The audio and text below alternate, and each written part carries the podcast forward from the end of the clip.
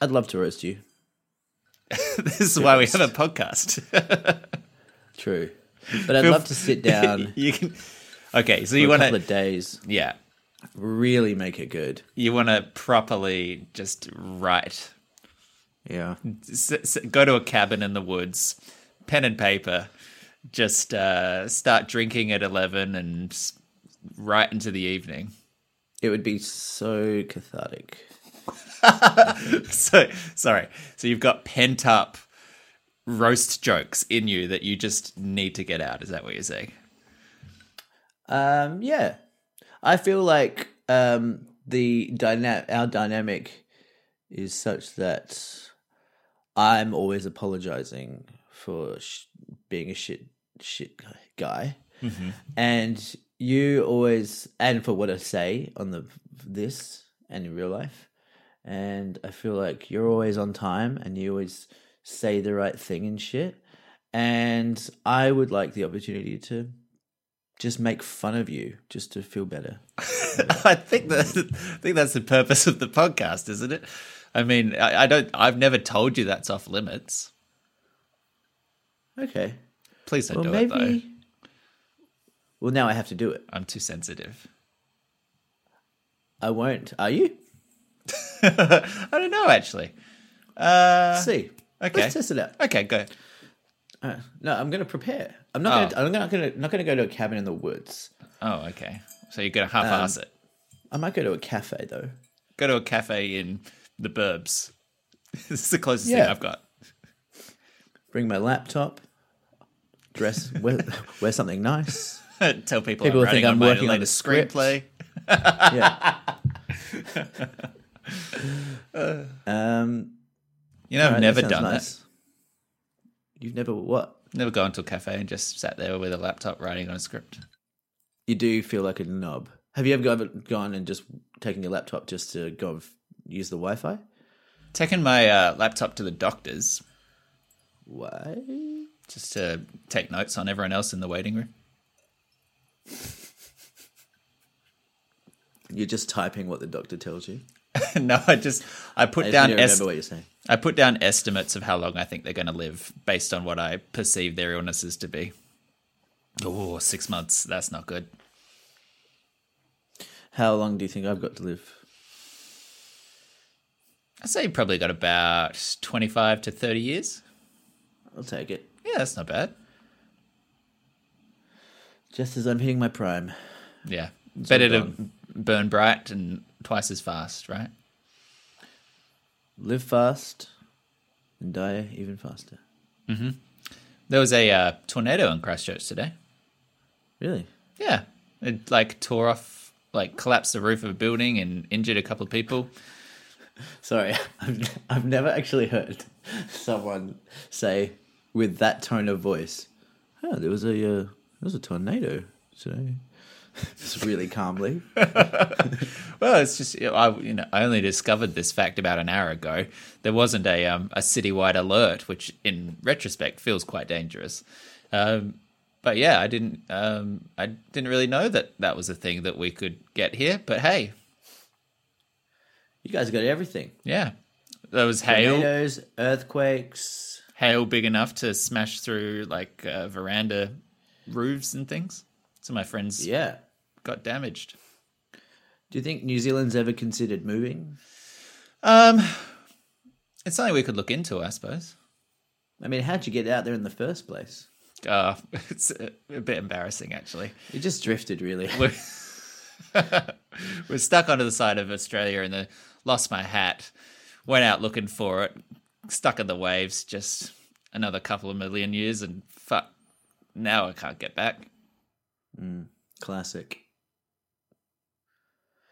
Classic. What's the uh, gon- What's the um? What's the name of the world when it was all together? Uh, Pangea. Gondwana. Pangea. Gondwana is the uh, Aboriginal. Um, the oh god, is it the dreaming the dream Gondwana land? Isn't that what they called? I'm gonna actually look this up. I'm gonna do real time.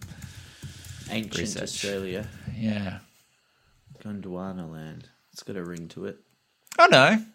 Yeah, Gondwana was the supercontinent that existed from the.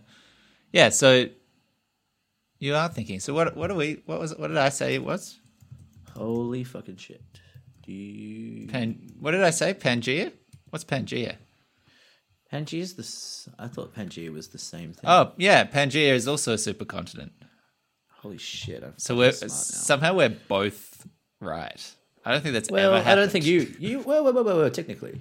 Whoa, whoa, whoa, whoa, whoa, whoa, Technically, whoa, whoa, whoa. I was more right because you said. Uh, God, but it was the Aboriginal thing. Well, Which it isn't. Which it isn't. I think So, we were both right in answering the question. Then I was wrong on a separate topic. yeah. So I was more right. You had one out of one. I had one out of two. But how many things did we both get right? One. You're not better than me. My str- okay. You're not better than me. yes, I fucking am. Welcome to Deep Forward, everybody. Gosh, little while, little while, but that's okay. You forgive us. I don't forgive Michael, but you forgive us. Nick had to Michael have Nick his roast. me. I had to have my roast. That's not the to have reason. Not the reason. Sitting through the internet with me, Michael. Say hi. Hey, I thought you were going to call me Papa Mango. It's... Well, I was promised a new accent. If I call you Papa I Mango, don't think you you want ready? it. There's an accent, but you don't want it. Okay, then um, I'll stick by what we did. And I'm Nick. Hi, Nick. Hi. Hey, Nick, hi. Hey, Nick, hi. Sorry. This is part of your roast. You're just going to start by just some basic mimicry, just like like a teenage girl in a cafeteria. yeah. You'll not Um, believe what Bethany said. You got to go back to the basics sometimes. oh, dude, I've got such a funny story for you. Oh, Oh, baby. Um, so my dad rang me yesterday, and I missed his call at 10 a.m.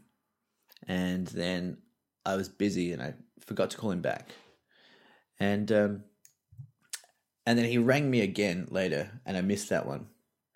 And then so I I went outside and uh, and called him and said, "What's what's up? Is everything okay?" Because he doesn't really call that much yeah.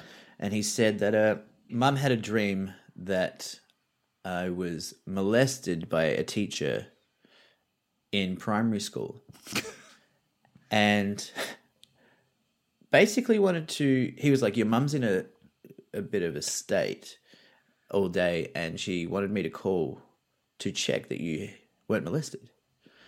What the fuck? And so I had to explain to my dad, I had to convince my dad that I wasn't uh, molested. And then Wait, so he was mum- also he was on your mum's side. He was like, "Oh fuck," you know, did this Yeah, yeah. happen? You know, I think there's a part of like, especially people who are religious, which my dad definitely is, Sure. tend to assign a lot of more value to dreams than is actually. Um, I thought you were going somewhere different with that sentence. I thought you were about to say, "Oh, the thing with religious people is, you know, they know there's been these historical, uh, you know, issues with the church, and so they're more readily, you know, likely to believe, and you know that this could have happened." But no, you're just going because you believe in uh, uh, in Jesus. You also believe in dreams.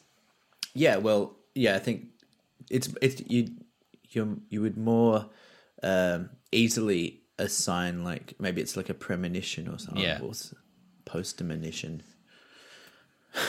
That's not a word. Retro. Retromonition. Ret- Well, that sounds dope. Um, and then I called my mum today just to because it's kind of funny but also kind of sad.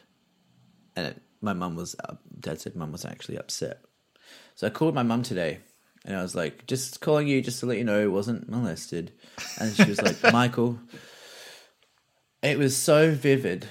Um, and then she, I'll tell you what she said. She was like, "This is what this is what happened in my dream.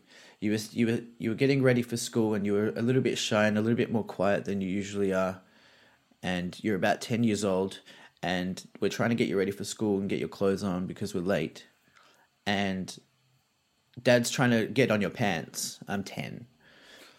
Um, I dressed myself at ten. yeah, I was gonna, I was just ready to jump in and be like, "Wow, late bloomer." Yeah. And then she said, and your father was trying to lift your leg up, and you wouldn't lift your leg up. And then you just said, my bottom hurts. Oh, oh my God. That's what mum said to me. Oh my god. Jesus. and what did she expect from you in response? You, she just wanted to hear you say, "Yeah, that's that never happened." Well, I think she was put at ease yesterday when my dad, my, my my dad said, um, I rang Michael and he's you know he said he was definitely not molested, um, had a good childhood, all that, and so I think she was put at ease at that. So she felt comfortable. Okay, So I don't know what she wanted me to think. I was I was like, what the fuck? that's such a that's such a weird circumstance. Yeah. I don't know. Yeah. My God. Thankfully, my um, I don't think I've ever heard my parents ever say that they had a dream. Just ever. Just never Yeah. in my life have I even thought that they had retained anything from their sleep. Um, so yes, I'm not sure what I would have done with that. It, it- I'm trying to picture if my um, picture how I'd react if my mum came up to me and was like, "I was uh, I was reading Women's Day and said that Taurus uh, should be a little bit more careful this month when crossing the road." I just try, just trying to picture how the fuck I would interpret that situation. Um, but uh, look, I think you handled that with tact. Yeah. Well, I was just mostly shocked. and when I'm shocked, I'm a much nicer person, yeah. much easier to deal with. We know this. Uh, well, that's actually not a um, a bad uh, segue. Well, okay. Molestation aside. Where are we going here? Molestation aside. Um, this week, uh, you suggested that we talk about generations, the uh, the idea of uh, boomers and Gen Xers and whatever we are, millennials. Um, We're just on millennials. We're just. I think millennials. I think we're squarely in millennials, right? No, but um, I think Gen X or Gen Z, I can't remember which one, starts at 1990. Right. Yeah. Should we look it it's, up? it's all got a bit messy, hasn't it? Um, So the reason why I was thinking about this, um, and I don't know if I have like, I've just been just been mulling it over for the last weeks because of this OK Boomer meme yeah. that's been going around. Okay, so millennials are Gen Y, and they use the early 1980s as starting birth years and early 2000s or mid 1990s to early 2000s as ending birth years. So, sort of uh, 1981 to 1996 is widely accepted, but can be a little bit later. And then Gen Z is mid 90s through sort of the. Well, actually, there isn't doesn't seem to be an ending on that um, demographic just yet, but yeah, Yeah. Okay. Well, my thoughts on the um, when this you- you've heard about this OK Boomer. Yeah, I have, yeah.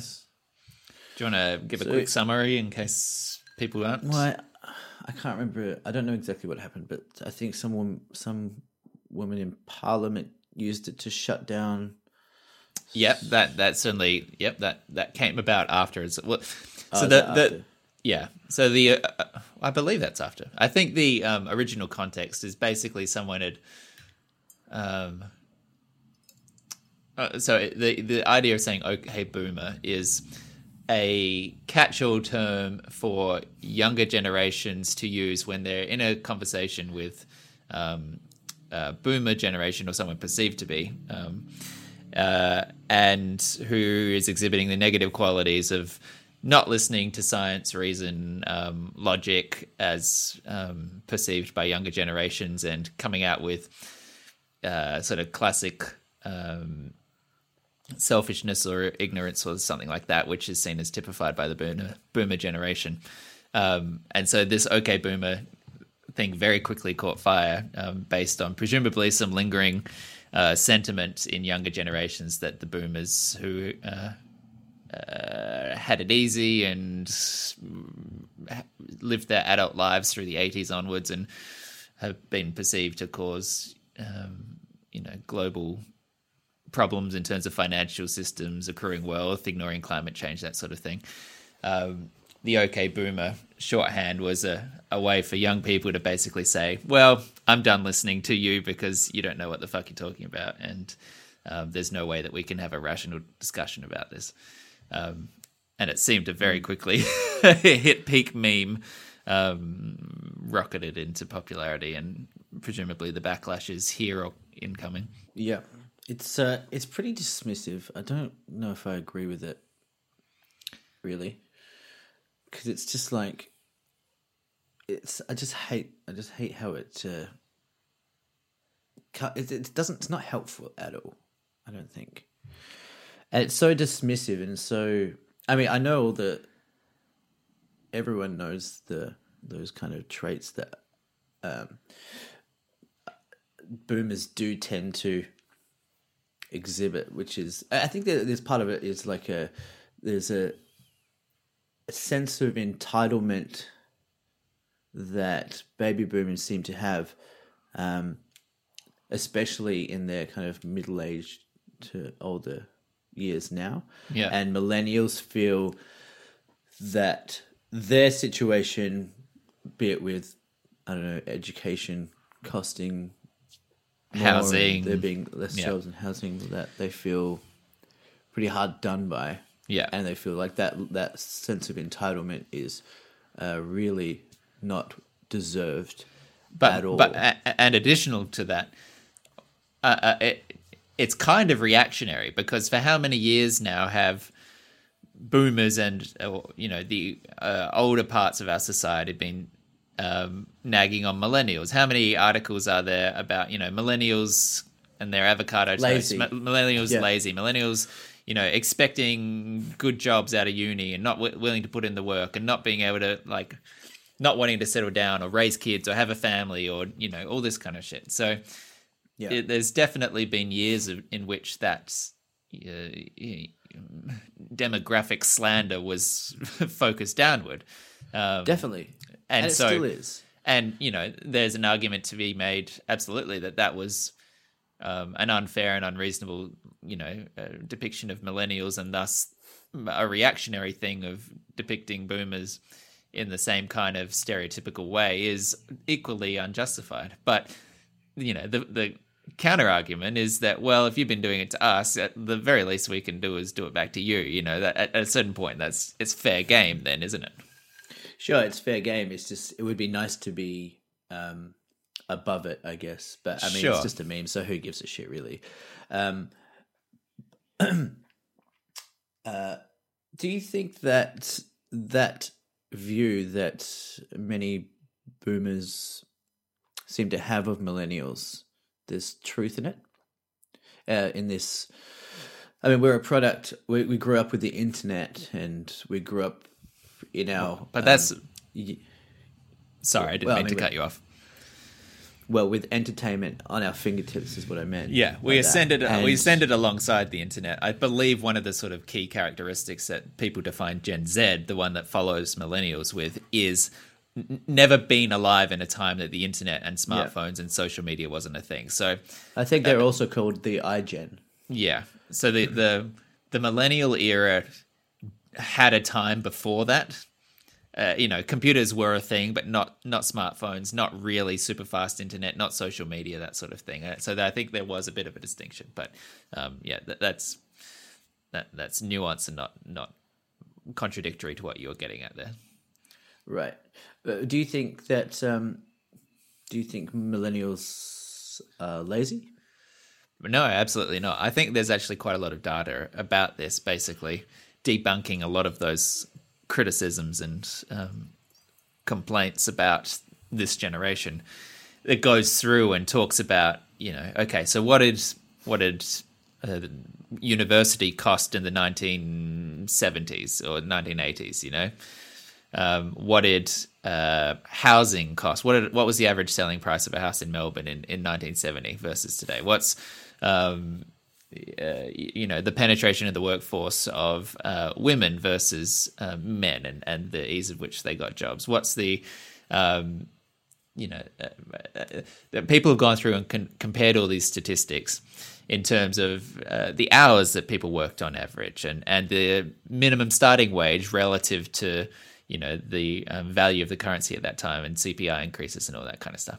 And by just about all of those metrics, this generation and the ones coming up beneath us have it a lot harder. They're, they're just they're statistically in worse positions. Um, I think that there are probably instances in which culturally the differences between generations is seen in a negative light in a way which is subjective. Specifically, you know, our generation's probably more likely to be on their phone, you know, potentially rocking up to work in a sh- in a state which is shabbier, you know, because this is our normal. We got beards and scruff and t-shirts and we don't care about suit and ties so much and all that kind of stuff. So there's subjective uh, things there where an older generation might look at the millennials and be like, "Oh, these guys are not even fucking trying, are they?" But uh, I don't think that's that's really connected to the actual data about the situation that we're in in the workforce or the um, economic situation that um, the country's currently in or that kind of thing. and yeah, and the and I guess the climate as well. The climate change is a huge one. But it's a huge one. But I mean, I don't know, how, like how how much can they be blamed for that one if the science wasn't there? It, but that's the Or thing. it- It, was. It was there. the science has been known about this. Like I think ExxonMobil had reports on it in like 1980, 90, like literally a generation ago. They knew about it, and then they they actively did nothing about it. Um, oh, sorry, that ExxonMobil actively hid it, and then like once it became uh, something more publicly known, it, nothing's really changed in in that time since like 1990 and now. What has actively been done? We got rid of CFCs and we're starting to heal the ozone layer, but everything else about carbon emissions and stuff is has worsened. Yeah. Um, The ad. Sorry, you go. Um, so the criticism there, you can't.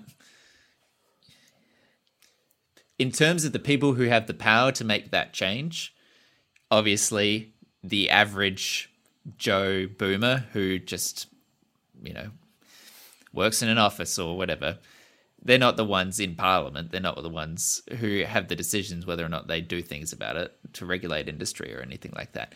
But I think what is seen as the um, behavioral underpinning of um, this generation, stereotypically, of course, um, is uh, a degree of selfishness. It's perceived as you had the information, you could have done something, you could have made the world a better place, but you're more interested in your own um, self interest than you were in Yeah. helping others.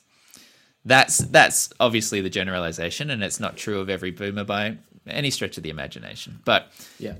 it was widespread enough and the facts were there enough for it to become the stereotype. Yeah, that's the thing, isn't it? It's, it's just um, it just it just seems selfish. Uh, I mean, all these things together, it just seems selfish, and it it's almost seems obvious that I mean, if we had a we if we had a good run like that, uh, you and you got to a point where you were financially stable or whatever, and you you know you've got some assets by the time you hit middle age, then you wouldn't want anyone I don't know, telling you that you didn't earn that. You know?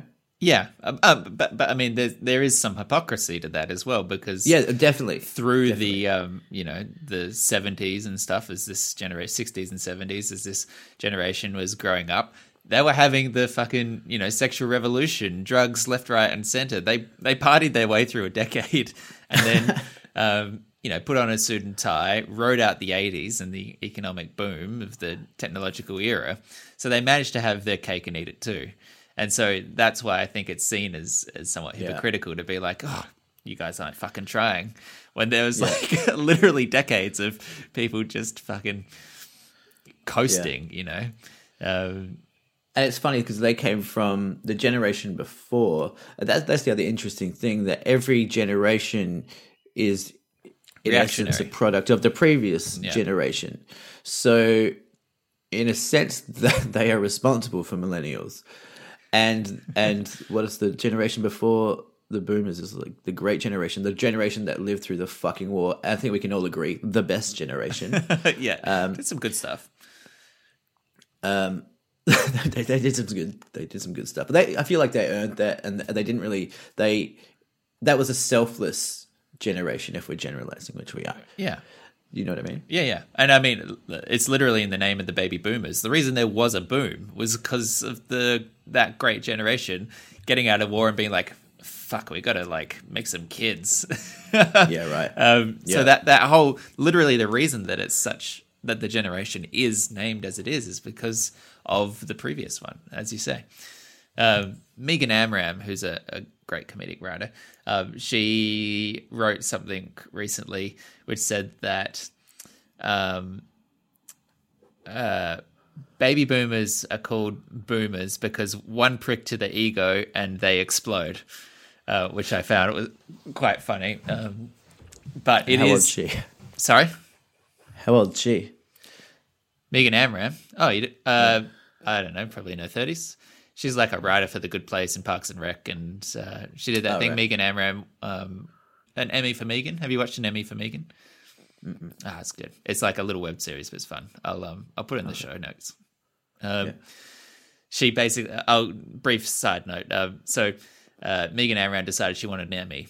She wanted an Emmy and decided that the easiest way to win an Emmy was the web series category because it had very um, minimal requirements.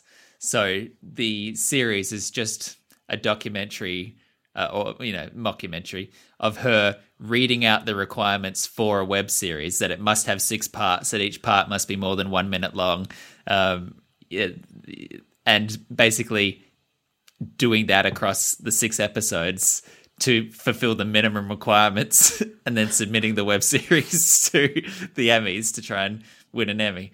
Um, it's very meta and I'd, very I'd funny. watch that. Yeah, it's I'd good. You can That you can watch the whole bad. thing in like 15 minutes. It's great. Yeah, that sounds funny.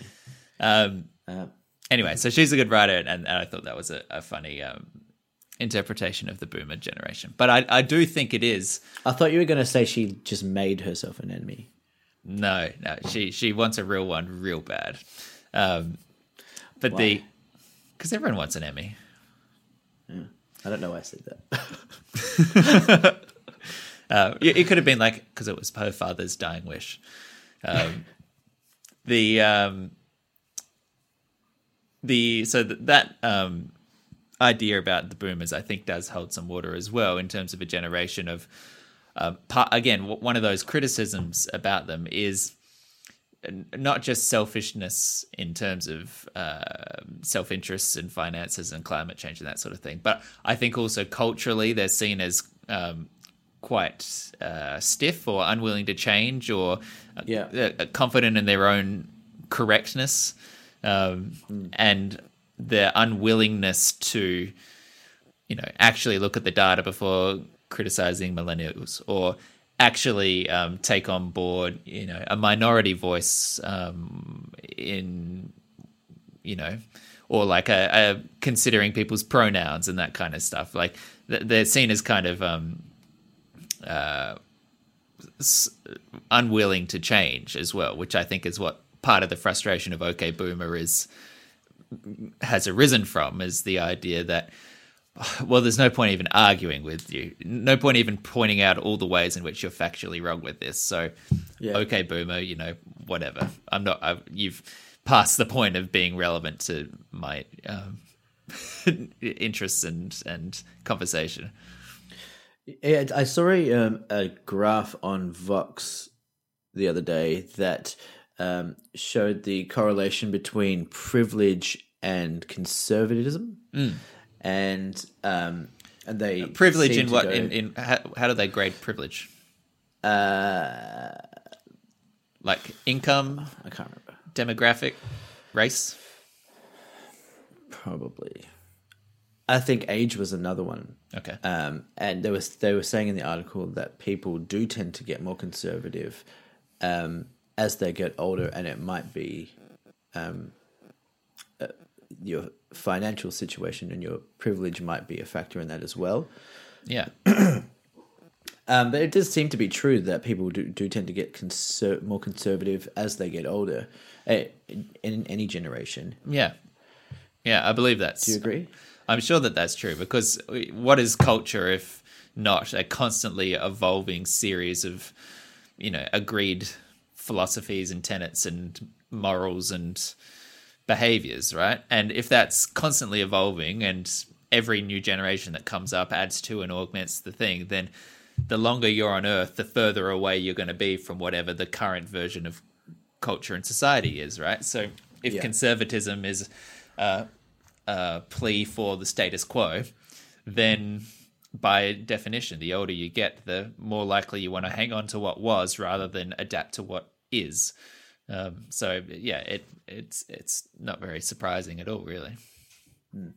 It's going to be interesting to see where our generation breaks from the younger generation. What's going to be Yeah. the the the disagreement? Where, where are we going to fall away from our our kids? Is it going to be cultural things like uh, uh, I don't know, sexting? Like if the younger generations like having internet relationships and uh, happy to share like nudes with people online and uh, you know virtual reality sex and robots and that kind of stuff do you think our generation will be like hmm, don't know about that guys let's probably not try and allow the virtual reality sex to happen Well, you could argue that um, it's it's likely that the gap or the um, the differences or ability to understand uh, the previous generation or the next generation will be greater from us to I don't know, maybe not like Gen Z or whatever, but like maybe a few down the track will be greater than like boomers to millennials because technology is moving expo- exponentially. Yeah, that's possible. But the flip side to that argument is that if technologies evolve so fast and we're used to it evolving fast, we'll actually be more capable of adapting to the changing circumstances because we're familiar with that. Mm, that's true. Yeah. It, it's a good thought experiment. I, I think we've probably done it We've touched on Uh, it. On the old Potteroo before. um, like trying to imagine what the next generation will blame us for. Yeah, the um, blame thing's interesting. I I just had a thought then, which is uh, connected to what I was talking about earlier, which is the point of difference. I wonder, I can envisage a, a difference between our generation and the next generation um, on the idea of privacy.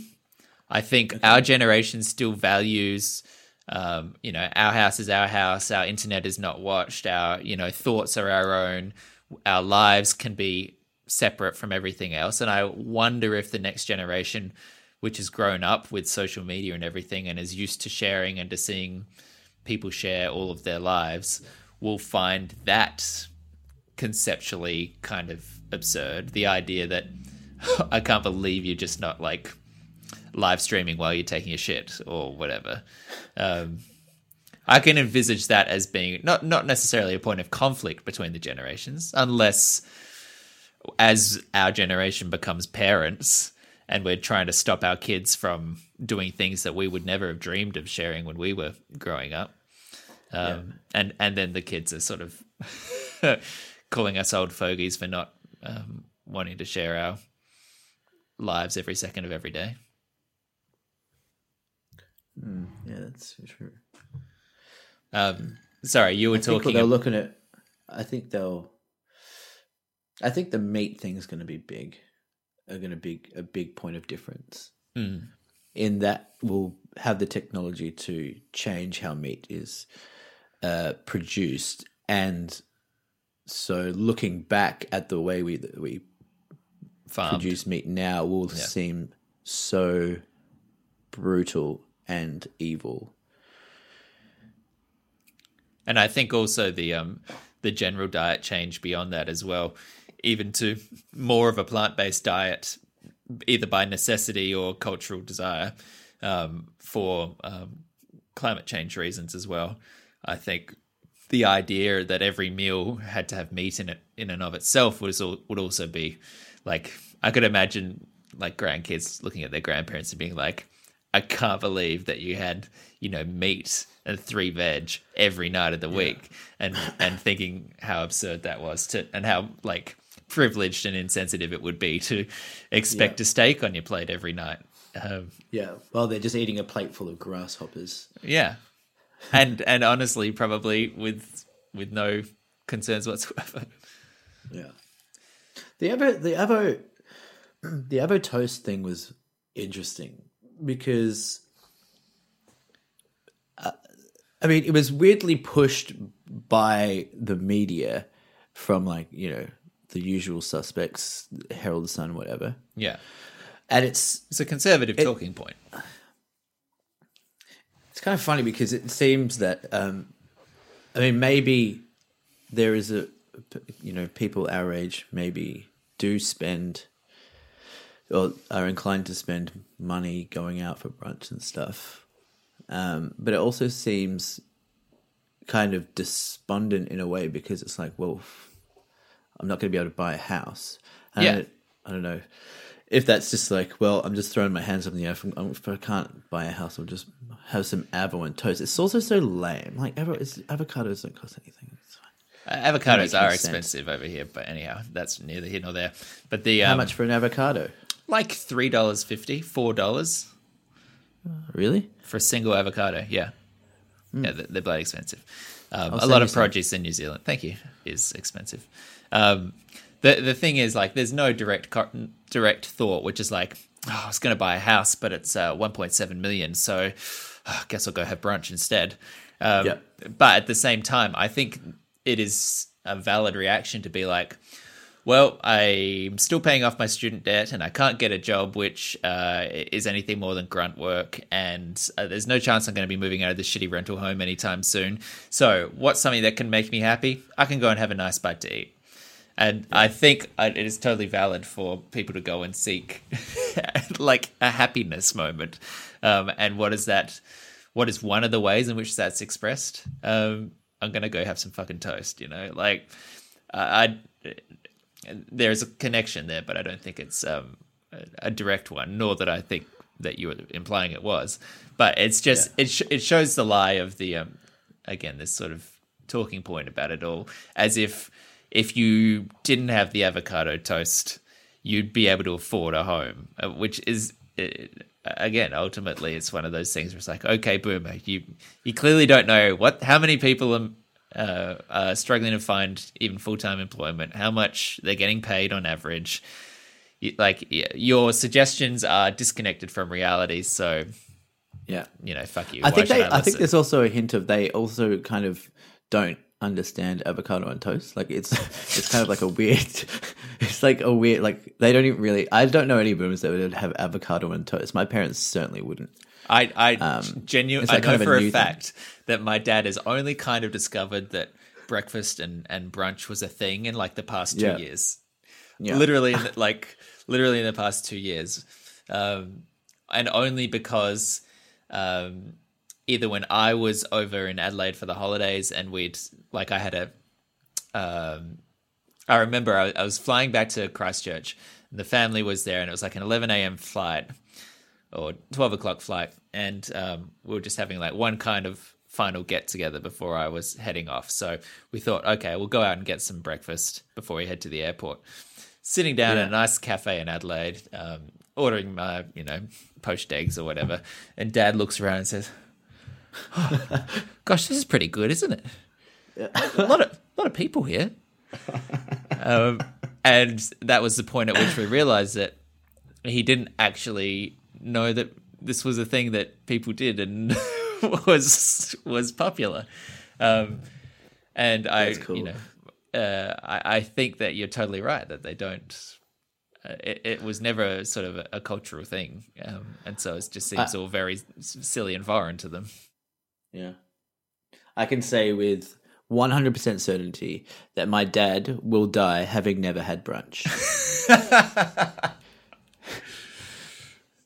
when your dad's in Melbourne next, I'm going to take him out for brunch. I was at, I was at, I was I had brunch the other day and Melbourne's really good for brunch.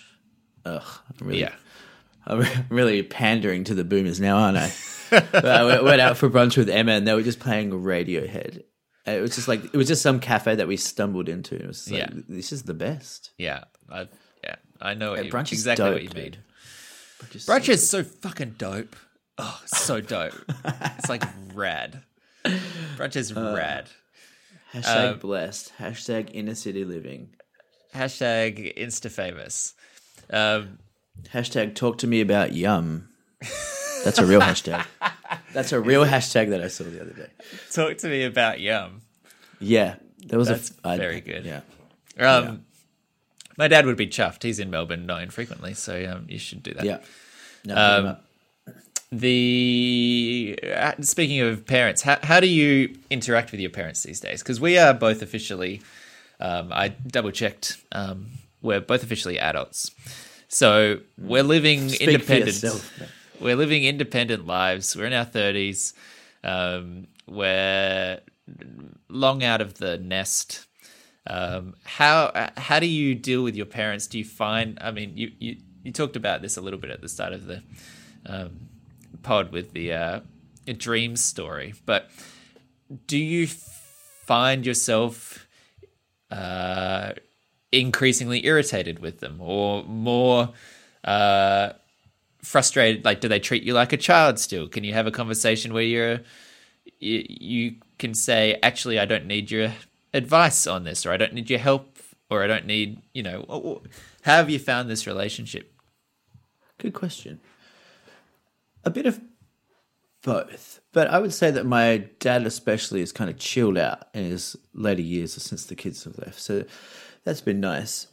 When we were younger, we I was really hot headed, especially with like the atheism and stuff. I was kind of like screaming out for my identity, and you know, I was like, I found out that there's no God, and you still believe in it, and wanted to ram that down everyone's throat. So that caused conflict. But we both also, my dad and I, you know, all of us, Dan and Ben and stuff, we all quite like having that debate and that argument, especially with regards to that topic.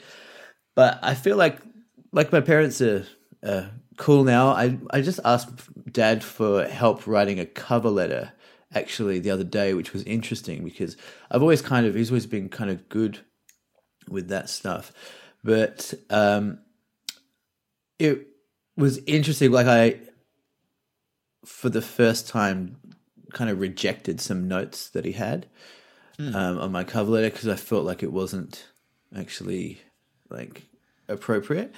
Which that felt that felt interesting. I also asked Laura for for help with this cover letter and and he was like she was like oh no don't take dad's note here and stuff so that was a weird kind of well not weird it was a kind of a cool feeling like i felt like it was like more of my uh, more of my own man in that in that way even that for like a little thing like that And I mean, you, probably for rational reasons, as you know, like uh, uh, Laura and you uh, would have have more experience in applying for jobs in the current market than your dad True. will have. Um, So his perceptions as to what is effective or necessary is probably not necessarily based on current realities. Yeah, and my mum, you know, if I've ever told my mum that I've got an interview for a job, um, she she will one hundred percent always be like, make sure you shave and wear a suit, and that's not necessarily like I applied for a job at a creative agency that I got an interview for Yeah, a couple of months ago, and the the I chose not. To, I thought that the having a beard would actually like it's probably a stupid thing to think about, but I thought you know in some respects having a beard is actually okay. Yeah, Like, yeah. I went on the website, saw the directors. They all got like they look like hipsters and have giant Yeah. beards and stuff. So, but I have a good. I have. I talk to my parents, you know, on a pretty good level these days. What about you? Yeah, it's interesting. Um, I think with my dad these days, I'm on a pretty pretty level um, sort of interaction. Like I think we both treat each other as adults, um, and you know, dad will still want to give advice, um, which is helpful. Um, but I think he has begrudgingly, gradually, also come to realize that I won't always necessarily act in the way that he would advise. Do you know what I mean? Like he wants to be heard, um, which is totally valid, but and included. Um, but I think he's come to realize as well that I'm going to make my own choices in certain aspects of things, um, and I think that's that's been rather healthy. Um, and and you know my dad, he's um, he's always been um, future looking and forward looking and enthusiastic yeah. for today. Um, yeah, for, for, sure. for, most in most ways. He's cool as shit, dude. From my perspective, yeah, I think he's the coolest. Yeah, no, he is a he is a cool dad. Um, there are there are. It's interesting because there are certain areas of the relationship with my parents which I haven't um, broached yet. Um, like they're they're still kind of uh, in the dark about my gay life, my gay side. Um, yeah. I've not had a long term boyfriend, which I've brought home to them, and I don't know where necessarily that will rub up against their um, um, sensibilities or whatever. Um, so that that might be interesting, or it might be easy. It's a little um, hard to know. Though I did that did the other day. Um, I was explaining how I. Uh, so one of my friends here got married, and I was close friends with her um, and friendly with, but didn't really know um, his side that much. Um, so I was invited to the hens night because all of her friends and um, the friendship group that I knew was on her side, and all of his side were just foreign to me. Um, so I foreigners. was they were, they were foreigners. Um, they were from rural New Zealand. Um, but so I just casually was talking about how um, I was out at this dinner and it was um, a, a, nice night, and uh, both my parents stopped me and said, "You were at a hens night." I was like, "Yep, yep, yep." And like, but isn't a hens night for girls, Nick? I was like, well, um, it may used to have been, but uh, no, anyone can go to a Bucks night or a hens night these days. It's um, it's kind of a free for all. Um, and they were genuinely like, oh, oh, and they just like looked at me like so strangely for a moment, and it was uh, yeah, it was interesting. But did they think you were being invited because you're the gay friend? I'm not sure what they thought. I'm not sure whether that was part of it. Um, it could have been. Uh, I also did explain that I knew her better than I knew him. So if you were going to be included in one, it was definitely preferable to be there with all my friends rather than just arbitrarily in the other group because we were both men. Um, yeah. But, um, and I, you know, they got past it. But um, yeah, so that was just like one of those examples where I was thinking, oh, there, there's probably still there's probably still differences between us or uh, like uh, social or cultural things that we'll um, brush up against that we don't know yet. Um, yeah, that will come in. We'll we'll butt heads about, or you know, be yeah. cross purposes about, but we haven't encountered yet. Um, so that's that's so, interesting to think about. Yeah, we're probably coming into a good age with our parents now because it's kind of like they're starting to see us probably probably now as as adults and on the same level. And there's seem there's like a nice like kind of overlap period here where they're still kind of you know hitting sixty and they're still kind of you know God hitting um, sixty. My parents cleared sixty a long time ago. uh, okay. Well, yeah, minus sixty, but like yeah, yeah, still applies. Yeah, they're, they're getting still, into the this. They're still young phase. enough to be yeah. to relate to you, and and you're now getting old enough. Um, but it's it's also part of kind of realizing that your parents, uh, people that you you start to get. I feel like at thirty, you start to get a real sense that your parents might not have known what they were doing. yeah, and that's nice. And it's like completely humanizes them. Adam Buxton, it's my favorite podcast.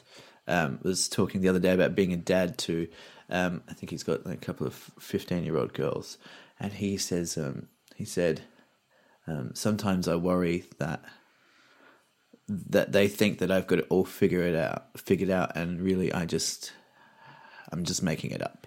Yeah. Um, and I think that's really nice. Yeah. To just to to start to have that. Would your parents ever say we were just making it up? to you? My dad wouldn't. No way. And I don't think my mum did just make it up. So, um, What do you think your mum used for her? Um, what what was she, why was she confident? What did she base her decisions Well, on? I was yeah. She I did oh, she obviously did was making it up to a degree, but she's quite she's a quite a I don't know. I thought maybe I don't know. Mm, She seems like maybe they just like tried it all tried all out on me first. Um, got the wacky methods out the way, and then kind of really brought it home for Ben and Laura. Right. Don't know. Yeah.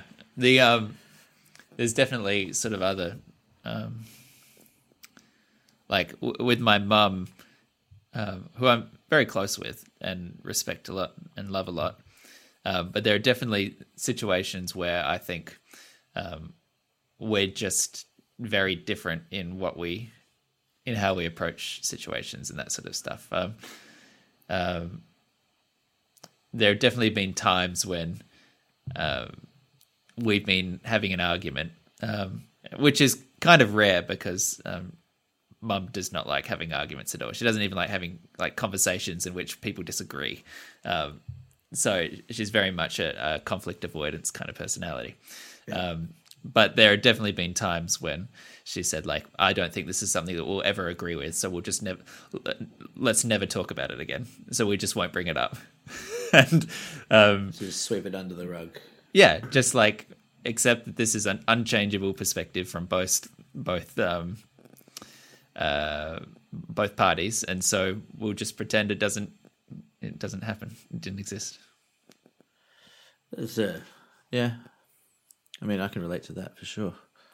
I mean, that's one of those things that you have to do in a um, relationship, right? You forgive people or ignore things or make things less important than they are in order to maintain something more important. Um, Yeah. but yeah, it's just interesting to see that in a generational lens. Um, do, uh, I mean, you we know that you love an argument, so I have to imagine that if your kids came up to you and with, said, uh, "Dad, you're being sexist," or you know whatever, you'd be like fucking ready to go. You'd be like, "This is exactly the, everything I wanted kids for. Tell me, tell me why, and I'll tell you why you're wrong." You know, like you'd you'd be into it, right? Um, I don't know. I think that I'm actually. I think I my bark is worse than my bite in this regard. I think. I think I actually am. I know I do love the argument, but it's kind of like just the sport. Like it's just fun sometimes. Um. You know, I went to a Halloween party the other day, and I wore a um, "Make Donald Trump Again" hat and um, it looks like the MAGA hat. Yeah. And some girl at like 4 a.m. comes up to me and goes, You're disgusting for wearing that. and I was like, Here we go, baby. inebriated, presumably. Oh, I had a few drinks. She. Uh, Oh, yeah. um, yeah, but that was to your point that I, I kind of invite the confrontation. Um, but I don't know. I, I don't know. Yeah, I don't know. I, I think about having kids. I think about having, uh, like a, if I had a daughter, I feel, I can feel the the feeling of having a daughter like now. Mm-hmm. You know what I mean? Like I can Uh, you feel. can I already feel you'd protective the responsibility. Yeah. Yeah, I already feel protective, and I also I already feel like she can have whatever she wants. Uh, this is weird. I don't really feel like that about my son, which I don't also don't have. Yeah. I don't know. I've thought about this You've, quite a you've bit. Really pre-gendered your interactions with your kids. It's quite interesting. wanna- Um, do you uh, think that there is a solution to the uh, boomer conflict? Do you think that there is a way to get through to them? Do you, what, what and what what should that should people try? Yeah. I don't know. They love they love Kindle. and they love a current affair. So maybe some subliminal I don't know. Um I don't really know. I, I mean I'm inclined to say there's nothing you can do. Just wait till they die. No, that's a joke. There's some element mean- of truth in. I don't know. I don't have solutions. I only I only have problems. We've known you've had problems for years. Um, yeah, it's an interesting one. It's one of those questions which is different uh, en masse than it is in individuals. Like, uh, if you were specifically dealing with your parents and a problem with your parents' behavior, say, is it something that you would keep trying to press, keep trying to fix, or would you accept that they're unchangeable? I had a bit of a I don't know, my parents voted for liberal and my parents like my mum my mum who's quite a reserved person will just say something like in our family thread like well thank you can thank the late you can thank bloody Malcolm fucking whatever what's his name? You can thank Bill, Shorten, for that or yeah she's just I, I just sometimes I think like you're seriously only getting your news from a current affair and from just you know really one-sided kind of um, sources. Uh, and I don't know, it's just kind of not worth it in a way, unless it's unless they unless they're kind of. Um, I mean, I've had arguments with them on, you know, gay marriage. Uh, with my dad on that, and that one felt worth it to debate, and that was it's easier when you've got like a clear idea of of um, of why you think it's right. But I don't know. Some most of the time, I I don't really engage, or I just make a stupid joke. Yeah, it's interesting, isn't it? Um, did you feel like you got somewhere with your dad when having a gay marriage discussion?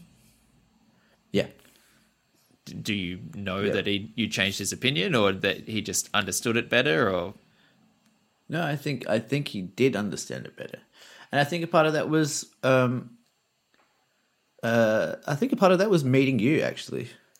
really? to be honest. Yeah. Um, because he likes you and he's met you a few times, and um, I think his his idea. I don't think he's no, he doesn't think he's known many gay people right. in his in his life. I feel weird, kind of talking for him, but Yeah. um, I think it was like I don't know because we're we're pretty close, and he was. I think it, seeing us be close friends was, um, and see, yeah, I don't know. I don't want to speak for him. No, I was. Yeah, But that was my impression. curious. That's yeah, Um, yeah. But I think he's more open minded these days. Now, I think the religion gets in the way a lot in a lot of in a lot of the shit. To be honest, But his religiosity hasn't changed, has it? No. So No, it, it, it, it was just sort of like it was a, yeah, it was a confounding influence in in the consideration, and that he was able to push that aside or keep that aside um, to think about it, sort of independent of that. Right. Yeah. Um, yeah, it's interesting um, because there are certain situations in which I think, you know, if you take the climate change situation, right, and the idea that we're on a serious ticking clock, you know, ten years now to to make significant changes into the way our entire society is powered, fed, transported, worked, you know, and, and top to bottom is going to need real significant movement. Yeah. Can you morally justify saying, well, we can't change these people? Well, we'll just have to wait for them to die and then pick up the pieces once they're gone. It's um on a dom- on a domestic personal level, yeah. sure, but like on a on a global level, no, you can't do that. Yeah. So if this is the kind of the the dilemma though, it's the um the game theory of it all, I suppose, is like if every person thinks, well, I can't fix my parents, then as a society, we have given up on changing a generation and making the action. But um, it, it, we don't want to accept that, do we? So that means that at some point, some people will have to speak to their parents about this thing and actually get through to them. um, but are we trying to change them because they can help? Yeah, right. They can help. They can understand the facts better. They can vote for a better policy. They can shift even a conservative party to a the economic rationale for fighting climate change, which is that you can't effectively create a budget in this day and age which pretends that climate change isn't going to ravage so many different sectors from housing to agriculture to electricity to everything. So there are very strong economic, you know, classic conservative, um, yeah. you know, reasons to fight this stuff. Um, but it just takes voices, right?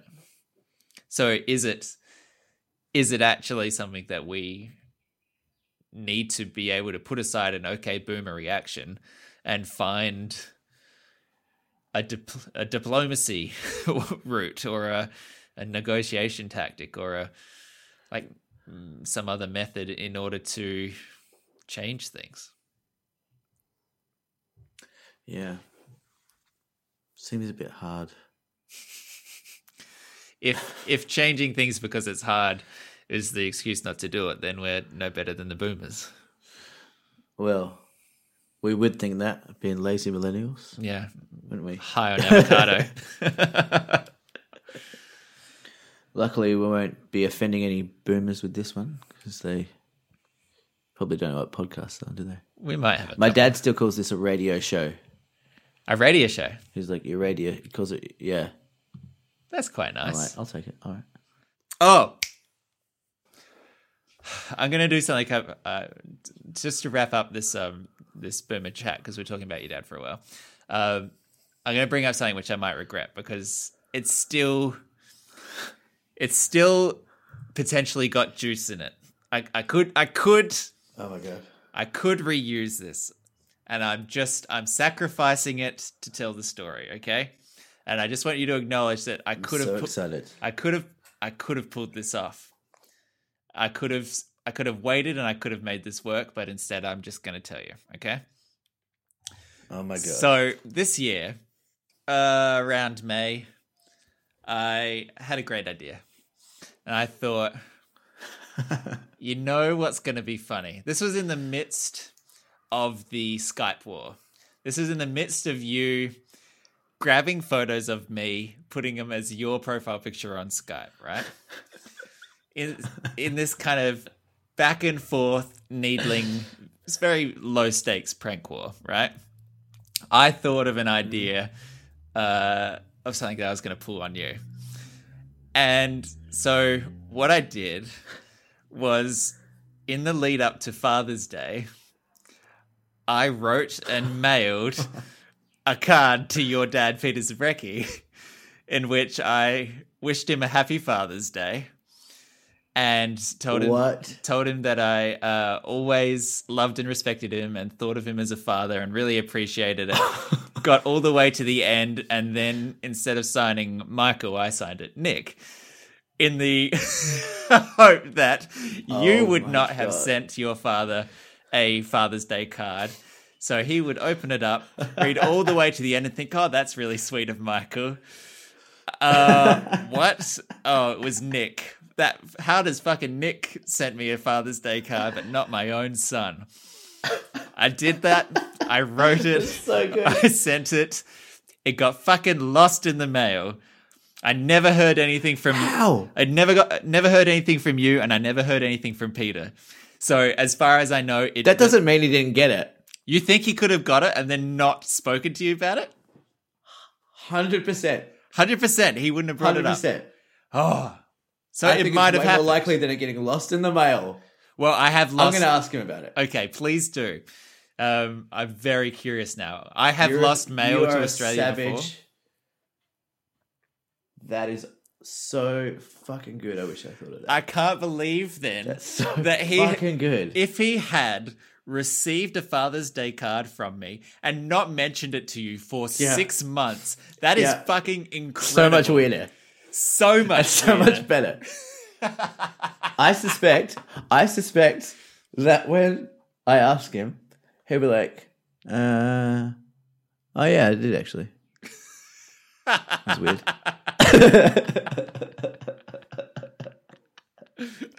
So Oh fuck, that is awesome. yes, with this, um, That is so fucking funny. What kind of card did you choose?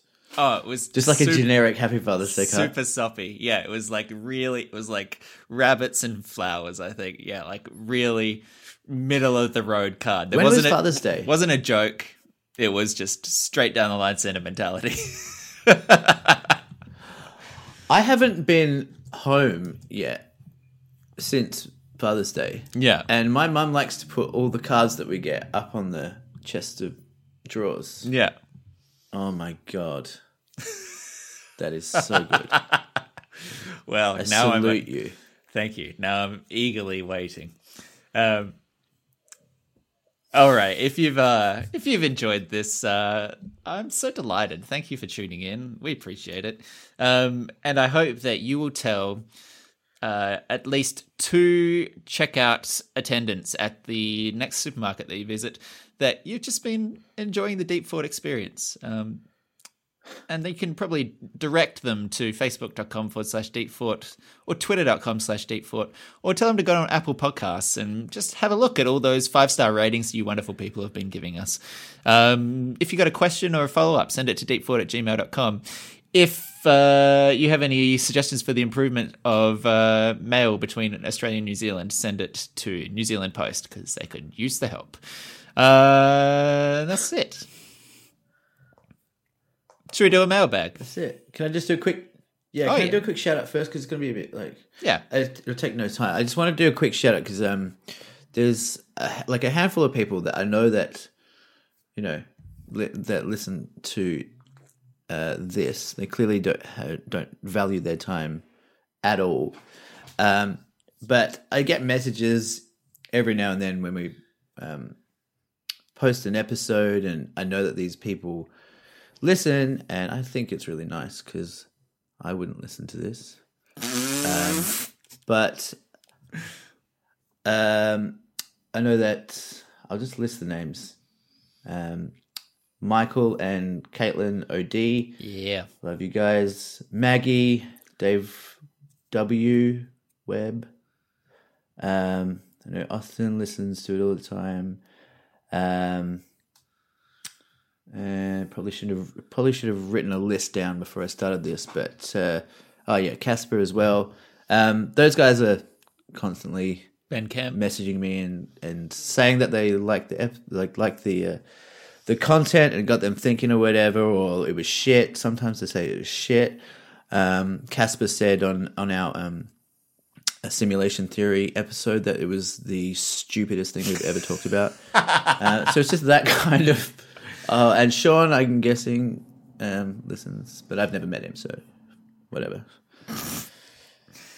Well, that's very sweet. Um, we and that was my that's my shout out. We'd love to hear from people. It's it does make it all feel worthwhile because let me tell you, speaking to this guy regularly does not feel worthwhile.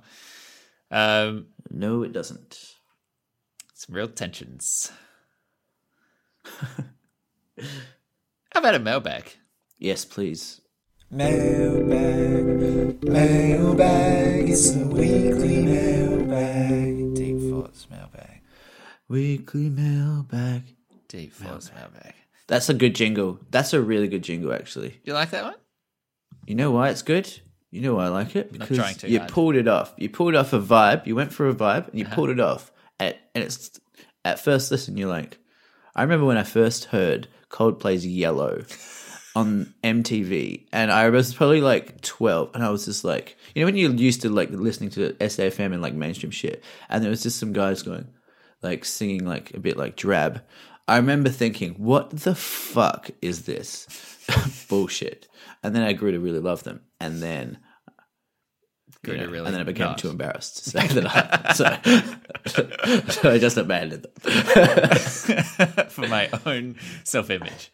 So I guess the metaphor is that one day you will turn on this jingle. Is that what you're saying?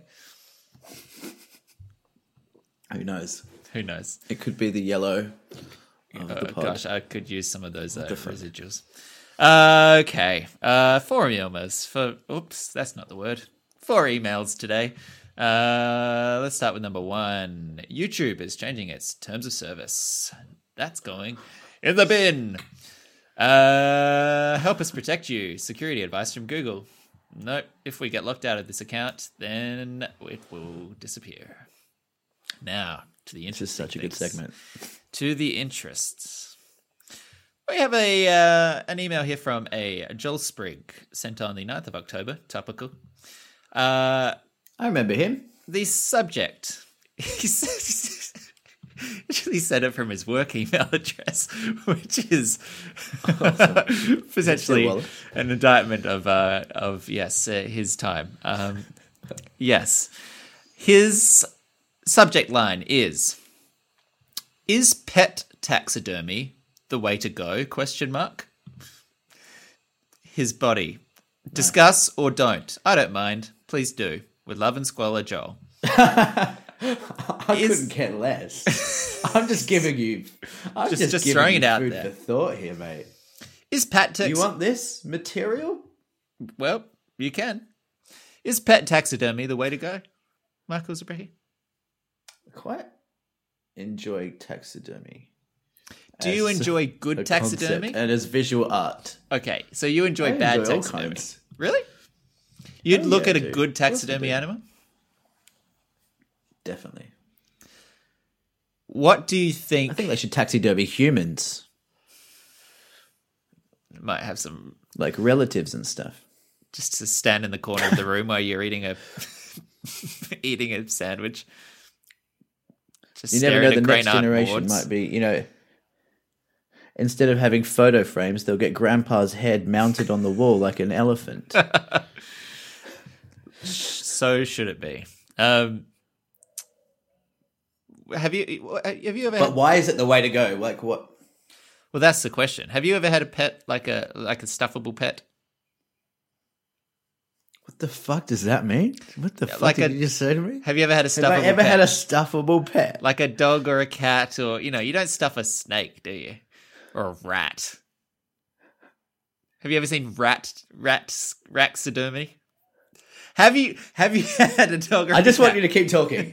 Just tell me if you had a dog or a cat. I want to know whether or not you've had a pet which deserves. I don't like the stuffed. idea. I don't like the idea of of having a dog and you coming over and looking at that dog and thinking it's stuffable.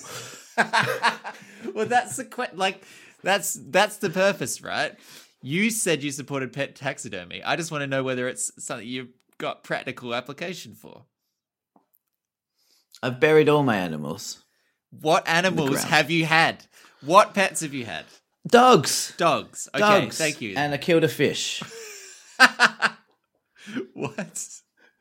What? You can't. You... Tell the not counting the fish. I got, I bought, I on an impulse buy. Was at Marion Shopping Centre, and wanted to buy a fish because it was very cost effective, in my opinion, at the time. Because I had five dollars, for companionship. and they gave you a fish, and then I bought it and took it home, and then my parents said, "Where are you going to put that fish?" And I said, "I have no idea."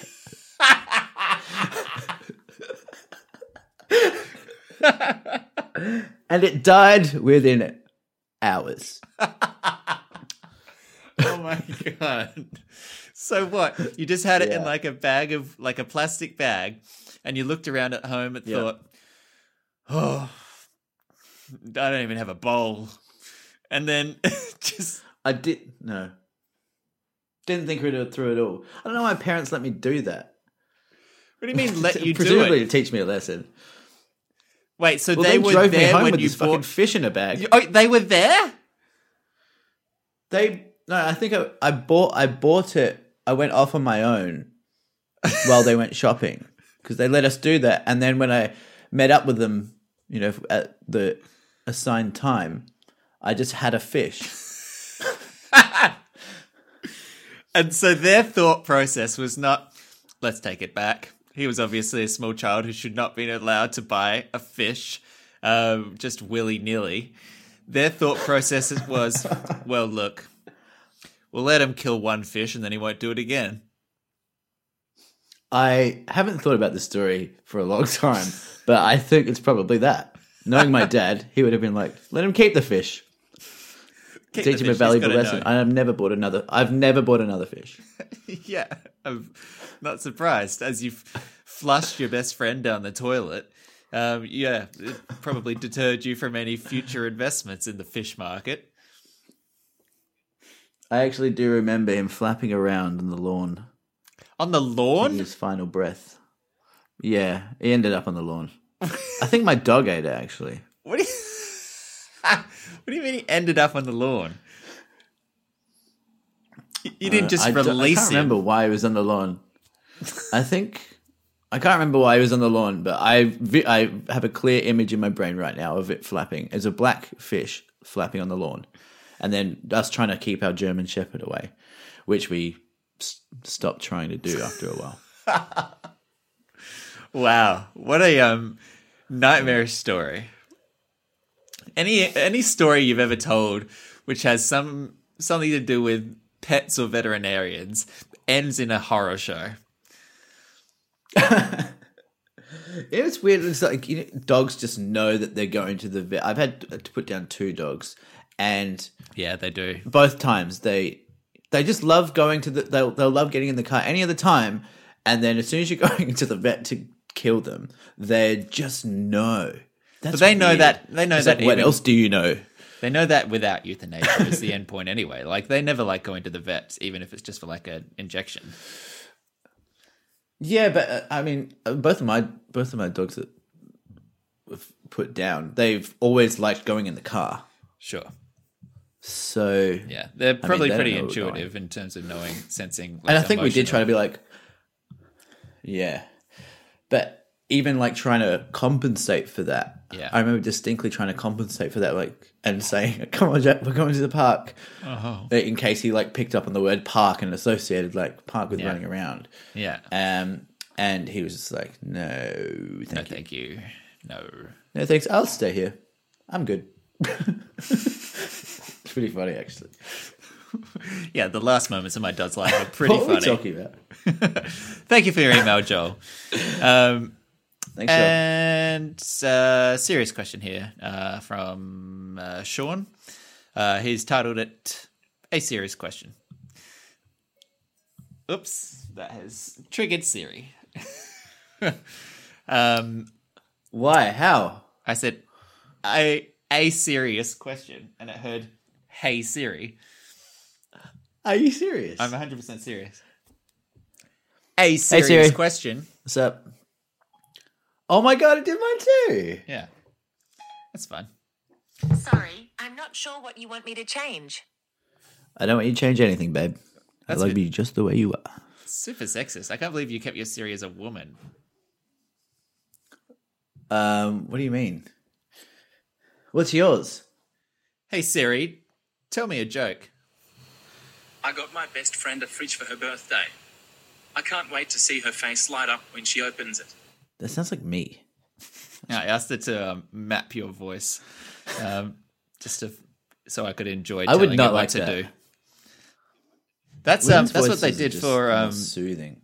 that's what they did for uh uh uh uh um wheelchair scientist. Um, what's his name? Why can't I think of his name? Stephen Hawking. Stephen Hawking. Yeah, Stephen Hawking. You Stephen? Hawking. Oh my god, wheelchair scientist. I know. I can't believe I didn't Cool. think of his name. Um, he, Yeah. because because they had so Nice much one. footage of him speaking when he was younger, scientists took like a- thousands of hours of his Oh. recordings and made a custom voice so that he could actually speak using his actual voice. It's kind of amazing. Wait. So, so when he was younger, before all Yeah. the accident or whatever. Yeah. he, he would just be like, "Hi, uh, my name is Stephen." No, the reason the that you're mimicking it like that is because they had a bad voice. Like that was the limits of the technology when he was first in a wheelchair, right? He's you saw the um Right. the Eddie um The what's his- universe is expanding. Yeah, but they they produced a much more um, lifelike and realistic um, version of his voice based on recordings of how he used to speak. Did they? Yeah, it's kind of amazing. That's pretty cool. Uh, thank you for your question, is- Sean. I, lo- I love this. Te- Wait, there's a bit of a lag here, and I'm not vibing it. But um, I just wanted to say um, quickly that speaking of scientists, um, Neil deGrasse Tyson's stock gone down recently, hasn't it? Sure I mean, even apart from the, even other uh, aside from like the the Me Too stuff that he was wrapped up in, that was a bit murky and unclear. Yeah. he just I've heard him on a few podcasts, and he just like talks all the time. He interrupts people and stuff, but I feel like everyone's turning on him. Me Yeah. included.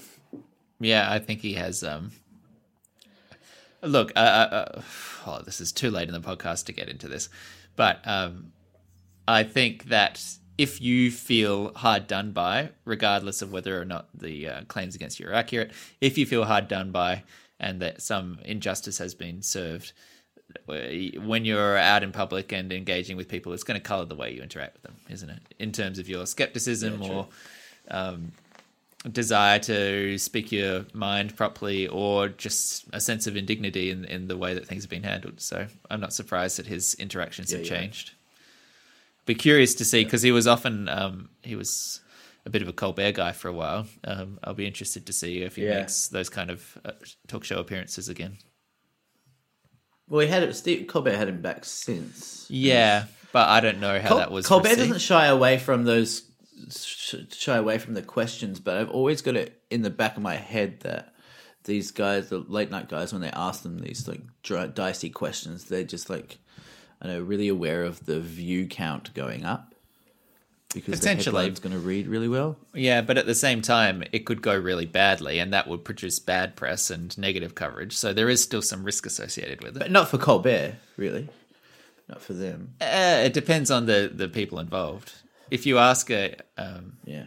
a question which is perceived by the audience as being inappropriate or inintrusive or misframing the dilemma or not capturing the sentiment, then you can very quickly look like the bad guy. Very true, Nicholas. As always. Thank you for your question, Sean. I think that's an out, right? That was nice. I We dug did. that one. That was nice. I enjoyed that. We warmed into it and then it went good. Effortless.